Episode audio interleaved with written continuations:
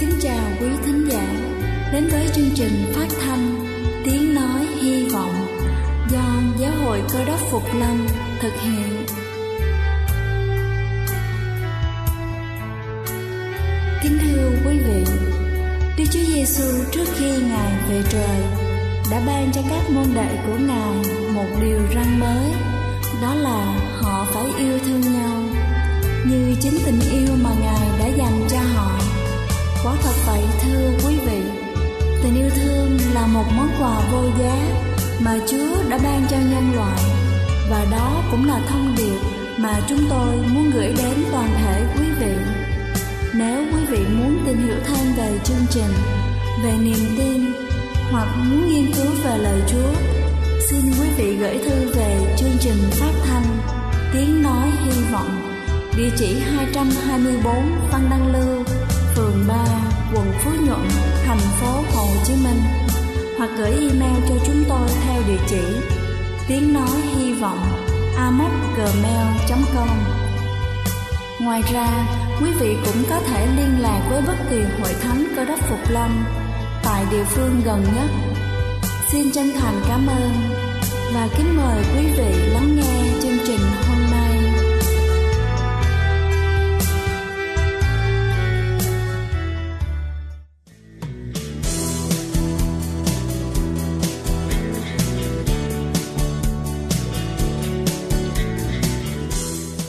chào quý vị thính giả trên khắp cả nước. Kính thưa quý vị, mỗi ngày chúng ta phải luôn đối diện với rất nhiều thứ cần được giải quyết. Thế nên, giữ gìn sức khỏe tốt là một trong những yếu tố hết sức quan trọng. Và hôm nay tôi xin được trình bày 8 điều giữ cho chúng ta luôn luôn khỏe mạnh. Đầu tiên đó chính là bổ sung vitamin C. Dù chứng minh khoa học về tác dụng tăng cường hệ miễn dịch của vitamin C chưa đầy đủ, nhưng nhiều người cho biết rằng nó có tác dụng tốt đối với họ trong việc phòng chống bệnh. Bổ sung vitamin C thường xuyên trong những mùa dễ mắc bệnh hoặc là khi tiếp xúc với người bệnh có thể giúp chúng ta có hệ miễn dịch tốt hơn.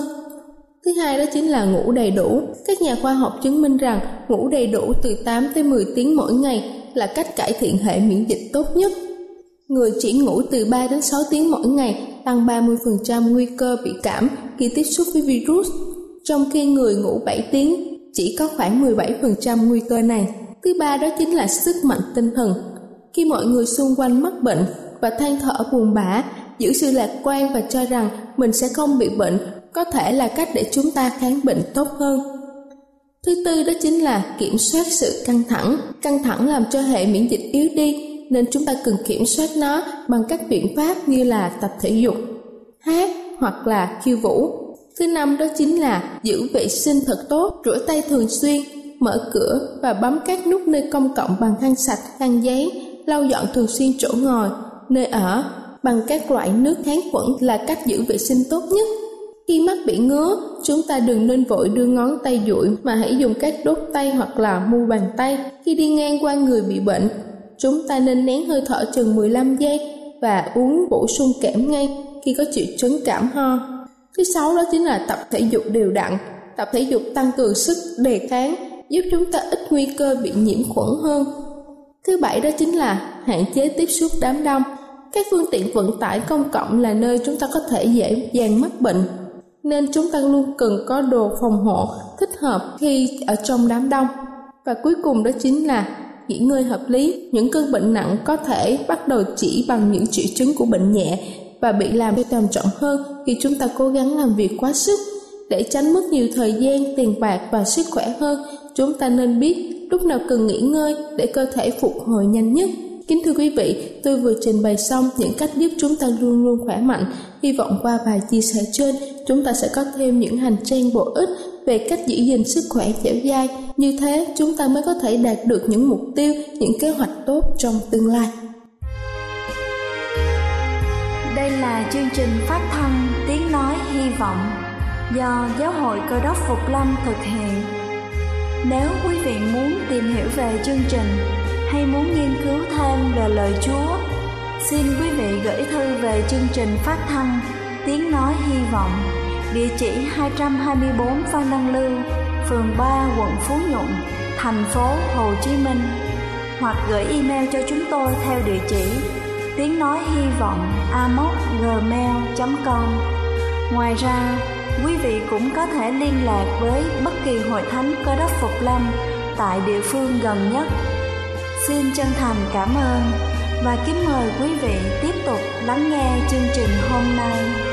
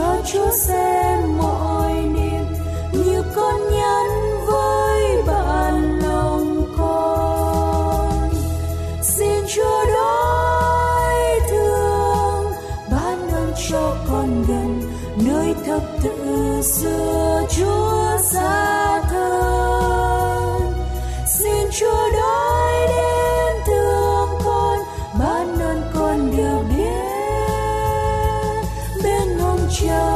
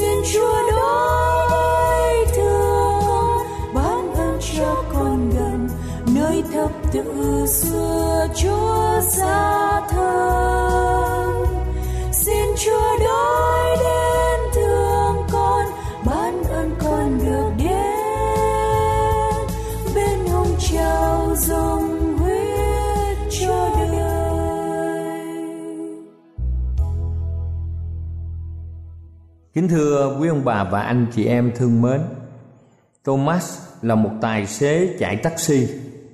Suốt ngày thì anh bận với công việc là lái xe trên các nẻo đường của thành phố. Anh là một tín đồ cơ đốc.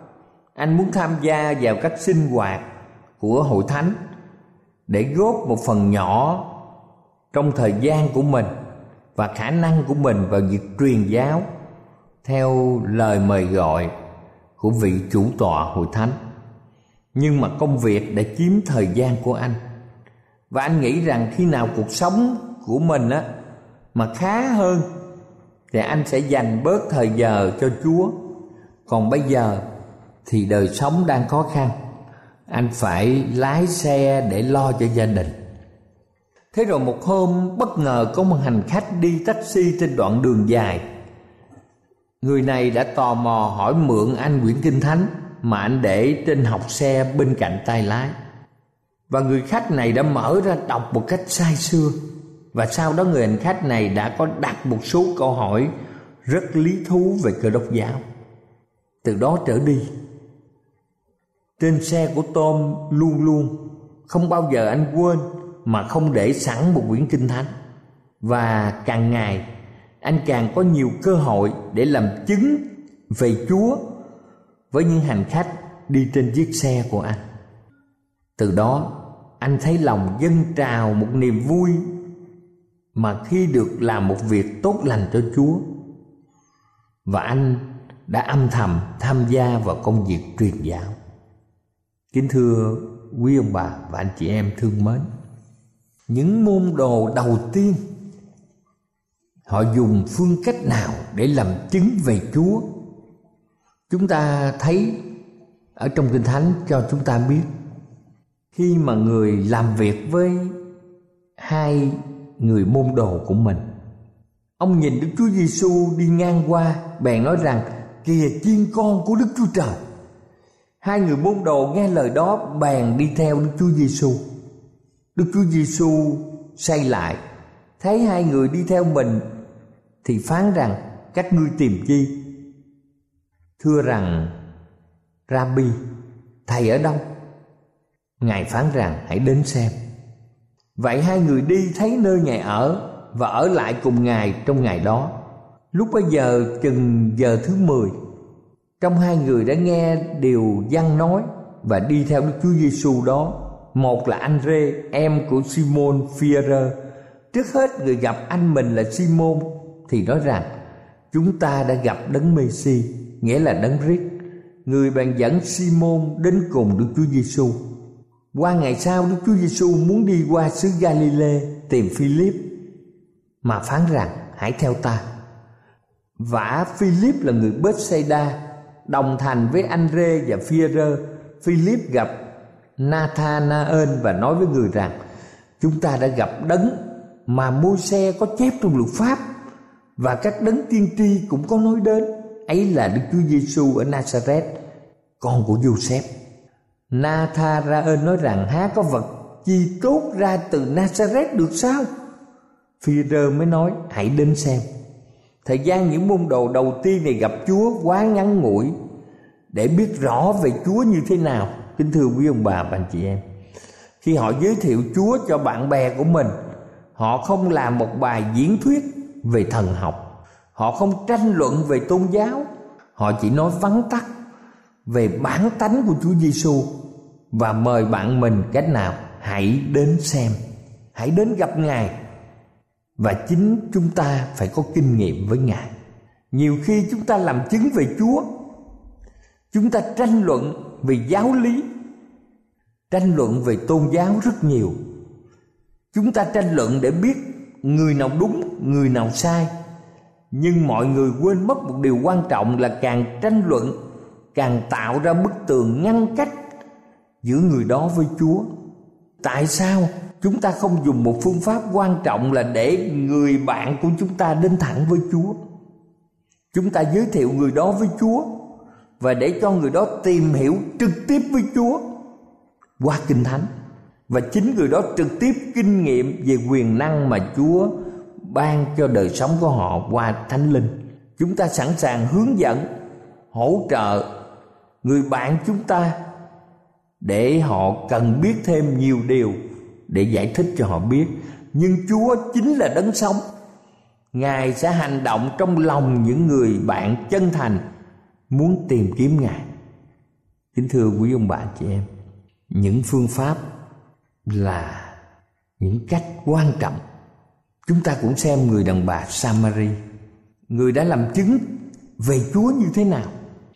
Khi mà chúng ta đọc Kinh Thánh Kinh Thánh cho biết rằng Người đàn bà bèn bỏ cái vò của mình lại vào thành Và nói với người tại đó rằng, hãy đến xem, Một người đã bảo với tôi mọi điều tôi đã làm.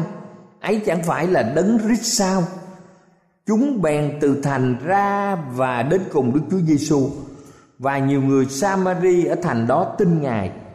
Vì cớ, lời đàn bà đã làm chứng về ngài mà rằng, ngài bảo tôi mọi điều tôi đã làm.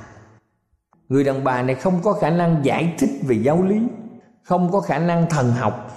Nhưng bà chỉ nói một câu ngắn gọn, ngài đã bảo tôi mọi điều tôi đã làm. Vậy người đàn bà samari đến cùng ngài xin ngài vào trọ nơi mình. Ngài bèn ở lại đó hai ngày khi đã nghe lời ngài rồi, người tin ngài càng đông hơn. Họ nói với người đàn bà rằng, ấy không còn phải vì điều ngươi đã nói với chúng ta, mà chúng ta tin đâu, vì chính chúng ta đã nghe ngài và biết rằng ngài thật là cứu chúa của thế gian. Điều này chúng ta có thể xem trong kinh thánh, sách văn đoạn 4 từ câu 28 đến câu 30 hoặc là sách văn đoạn 4 từ câu 39 đến câu 42. Người đàn bà Samari có một đời sống rất tội lỗi và bà không muốn ai biết đến. Nhưng khi gặp Đức Chúa Giêsu là một người lạ và Chúa đã nói thẳng đến đời sống tội lỗi của bà. Sau đó người đàn bà này trở về làng của mình và mời mọi người đến gặp người đã nói rõ ra đời sống tội lỗi của bà. Sau khi gặp đấng cứu thế, người đàn bà này hoàn toàn có sự thay đổi trong đời sống. Bà đã quyết tâm không vi phạm tội lỗi nữa. Bà thay đổi và sống cuộc sống mới. Trước đây bà che giấu đời sống tội lỗi của mình, nhưng bây giờ bà không hề mặc cảm tội lỗi của mình. Bà công khai nhắc đến trước mặt mọi người và lời làm chứng của bà về những gì Chúa đã tha tội và bà đã khiến cho mọi người đến với Chúa và lắng nghe Ngài. Sau đó nhiều người nhờ bà mà tin nhận nơi Chúa. Cho nên một phương pháp quan trọng khi chúng ta làm chứng về Chúa cho người khác là chúng ta hãy nói những gì mà mình đã kinh nghiệm ở trong đời sống mà Chúa đã ban cho chúng ta chúng ta đã nghe về Chúa và chúng ta kể cho những người thân của mình, kể cho những người mà chúng ta có mối quan hệ. Kính thưa quý ông bà và anh chị em, khi chúng ta đọc Kinh Thánh, sách Mát đoạn 5 câu 18 đến câu 20. Sách Mát đoạn 5 câu 18 đến câu 20. Câu chuyện này cho biết khi người dê ra xê bị quỷ ám vừa được Chúa chữa lành và xin đi theo Ngài. Lúc bây giờ Đức Chúa Giêsu Ngài giải quyết vấn đề này như thế nào? Kinh Thánh nói rằng lúc Ngài đương vào thuyền Người trước đã bị quỷ ám xin ở lại với Ngài Nhưng Đức Chúa Giêsu không cho Phán rằng Hãy về nhà ngươi nơi bạn hữu ngươi Mà thuật lại cho họ điều lớn lao thế nào Chúa đã làm cho ngươi và Ngài đã thương xót ngươi cách nào. Vậy, người đi đồn ra trong xứ Decapolis những điều lớn lao thế nào mà Đức Chúa Giêsu đã làm cho mình, ai nấy đều lấy làm lạ.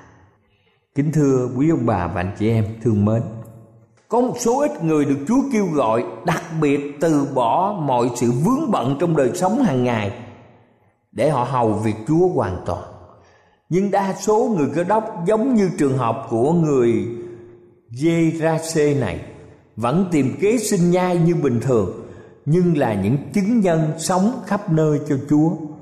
Làm chứng hay nói về Chúa phải như là những mạch máu trong cơ thể chúng ta. Khi đụng bất cứ một lãnh vực nào trong đời sống và sự sinh hoạt của người cơ đốc, thì lời làm chứng về Chúa sẽ gian ra. Giống như bác sĩ nào ở bệnh viện thì ông cũng phải chữa bệnh. Ca sĩ lúc nào ở trên sân khấu thì cũng phải hát. Và người cơ đốc thì lúc nào họ cũng sẵn sàng làm chứng về Chúa Chúng ta không cần phải trải qua những trường huấn luyện nổi danh, Các trường đại học thần học nổi tiếng để nói về Chúa Ngay khi đời sống chúng ta được tái sanh, Tâm hồn được cảm nhận bởi tình yêu và Đức Thánh Linh hiện diện. Chúng ta được biến đổi bởi quyền năng của Chúa Thánh Linh. Con tim được rung động bởi tình yêu của Ngài. Chúng ta bắt đầu nói về Chúa. Và sự kiện chúng ta trở thành một người cơ đốc là một đề tài để nói về Chúa. Ngọn đèn vừa được thắp sáng lên, bắt đầu chiếu sáng. Ông bà chị em thấy ban đêm trời tối, nhưng khi chúng ta bật ngọn đèn lên ánh sáng lan tỏa khắp phòng người cơ đốc vừa được tái sanh là họ bắt đầu làm chứng cho Chúa về những ơn phước mà họ đã cảm nhận trong cuộc đời so với khi họ không biết Chúa. Đức Chúa Giêsu cho biết ba nguyên tắc để làm chứng về Ngài. Thứ nhất, bắt đầu ngay nơi chúng ta sống. Nhà ngươi và bạn hữu ngươi. ở trong gia đình chúng ta những người thân chúng ta và bạn bè mà chúng ta quen biết thứ hai không phải nói về những giáo lý cao xa vời vợi mà chính là mình nói về những ơn phước mà Chúa đã làm trong đời sống của chúng ta. Và thứ ba, sự thương xót của Ngài đối với chúng ta như thế nào khi Ngài tha thứ tội lỗi chúng ta và Ngài nhận chúng ta làm con cái của Ngài. Làm thế nào để chúng ta trở thành con cái của Thượng Đế, con cái của ông trời, con cái của Đức Chúa Trời hằng sống là một ơn phước lớn cho cuộc đời của chúng ta. Kính thưa quý ông bà chị em, thế thì những nguyên tắc cần thiết khi chúng ta nói về Chúa là gì? Trong một phi rơ đoạn 3 câu 14 và 15 Trong Kinh Thánh một phi rơ đoạn 3 câu 14 và 15 nói rằng Nếu anh em phải vì sự công bình mà chịu khổ ấy thật là có phước Chớ sợ điều họ sợ và đừng rối trí nhưng hãy tôn đấng rít là Chúa, làm thánh trong lòng mình. Hãy thường thường, sẵn sàng để trả lời mọi kẻ hỏi lẽ về sự trông cậy trong anh em song phải hiền hòa và kính sợ. Chúng ta là người có phước. Khi chúng ta tôn đấng rít là chúa và chúng ta sẵn sàng trả lời mọi sự thắc mắc của anh em chúng ta, kính thưa quý ông bà và anh chị em ở trong sách Cô-lô-xe đoạn 4 câu 5 và 6 Kinh Thánh. Sách Cô-lô-xe đoạn 4 câu 5 và 6 cũng có viết rằng, Hãy lấy sự khôn ngoan ăn ở với những người ngoại Và lợi dụng thì giờ Lời nói anh em phải có ân hậu theo luôn. Và nêm thêm muối, Hầu cho anh em biết nên đối đáp mỗi người là thế nào. Chúng ta cũng thấy trong sách Cô-lô-xe đoạn 4 câu 5 và câu 6 chỉ chúng ta một phương cách rất là tốt trong việc chứng đạo. Hãy lấy sự khôn ngoan ăn ở với những người ngoại và lợi dụng thì giờ, lời nói anh em phải có ân hậu theo luôn và nêm thêm muối. Hầu cho anh em biết nên đối đáp mỗi người là thế nào. Cho nên, cái thái độ và cung cách khi nói rất quan trọng. Kém nội dung mà người việt chúng ta thường nói rằng cách cho quan trọng hơn là của cho. Cho nên khi chúng ta làm chứng, chúng ta phải lưu ý về này. Chúng ta phải lấy sự khôn ngoan. Chúng ta sử dụng tốt cơ hội thuận tiện và lời nói chúng ta phải có ân hậu.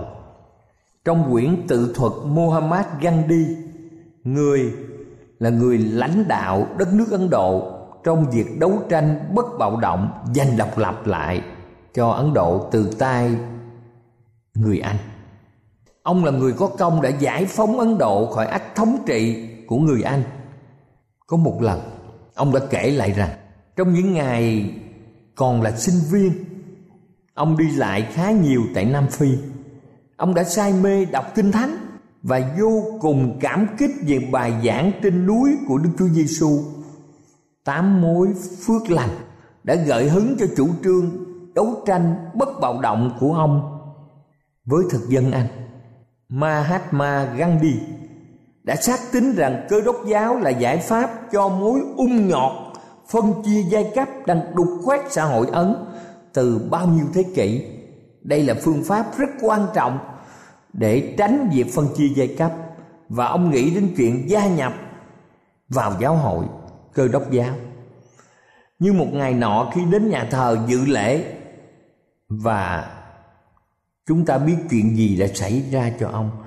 Ông không gặp được nhà truyền giáo, nhưng khi vừa vào đến cửa nhà thờ, thì một người phụ nữ da trắng đã chặn ông lại và nói với ông rằng, nếu ông muốn tham dự lễ thì hãy tìm đến một nhà thờ dành riêng cho người da màu Mahatma Gandhi đã rời khỏi nhà thờ và từ đó ông đã không bao giờ quay trở lại bất kỳ nhà thờ nào nữa.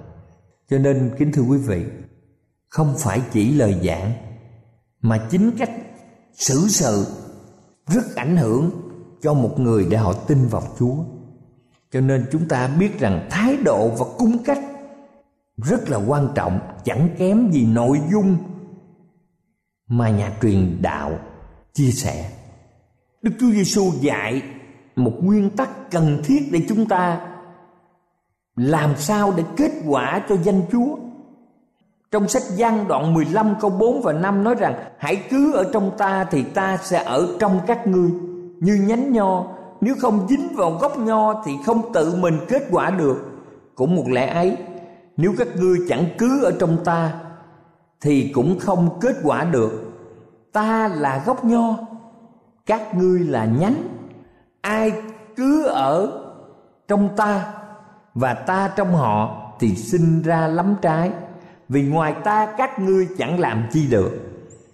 Khi mà chúng ta có tài chánh, khi chúng ta có khả năng, khi chúng ta có thể hiểu được kinh thánh và chia sẻ với mọi người kính thưa quý vị, tất cả đều giống như chiếc bao tay. Nếu chiếc bao tay mà không có bàn tay, thì chiếc bao tay không làm gì được. Chúng ta có thể tràn đầy ơn phước trên mọi mặt ở trong cuộc sống. Nhưng nếu không có sự hỗ trợ của Chúa, thì chúng ta không thể làm gì được. Chúng ta lúc nào cũng phải ở trong Chúa.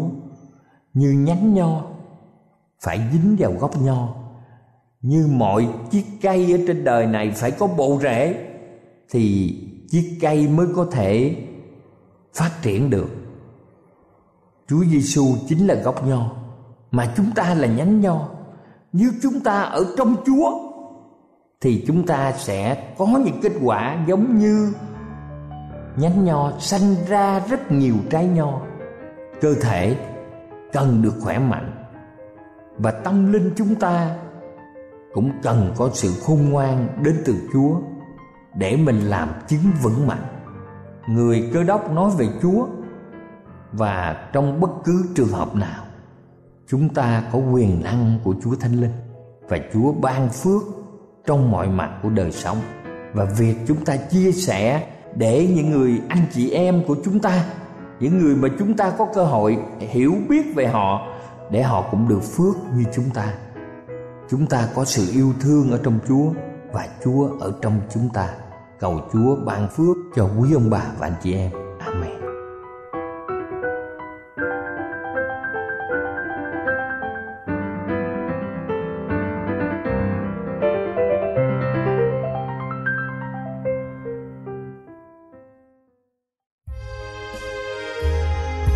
Đây là chương trình phát thanh Tiếng Nói Hy Vọng do Giáo hội Cơ đốc Phục Lâm thực hiện. Nếu quý vị muốn tìm hiểu về chương trình hay muốn nghiên cứu thêm về lời Chúa, xin mời quý vị gửi thư về chương trình phát thanh Tiếng Nói Hy Vọng, địa chỉ 224 Văn Đăng Lưu, phường 3, quận Phú Nhuận, thành phố Hồ Chí Minh hoặc gửi email cho chúng tôi theo địa chỉ tiếng nói hy vọng gmail.com. Ngoài ra, quý vị cũng có thể liên lạc với bất kỳ hội thánh cơ đốc phục lâm tại địa phương gần nhất. Xin chân thành cảm ơn và hẹn gặp lại quý vị trong chương trình lần sau.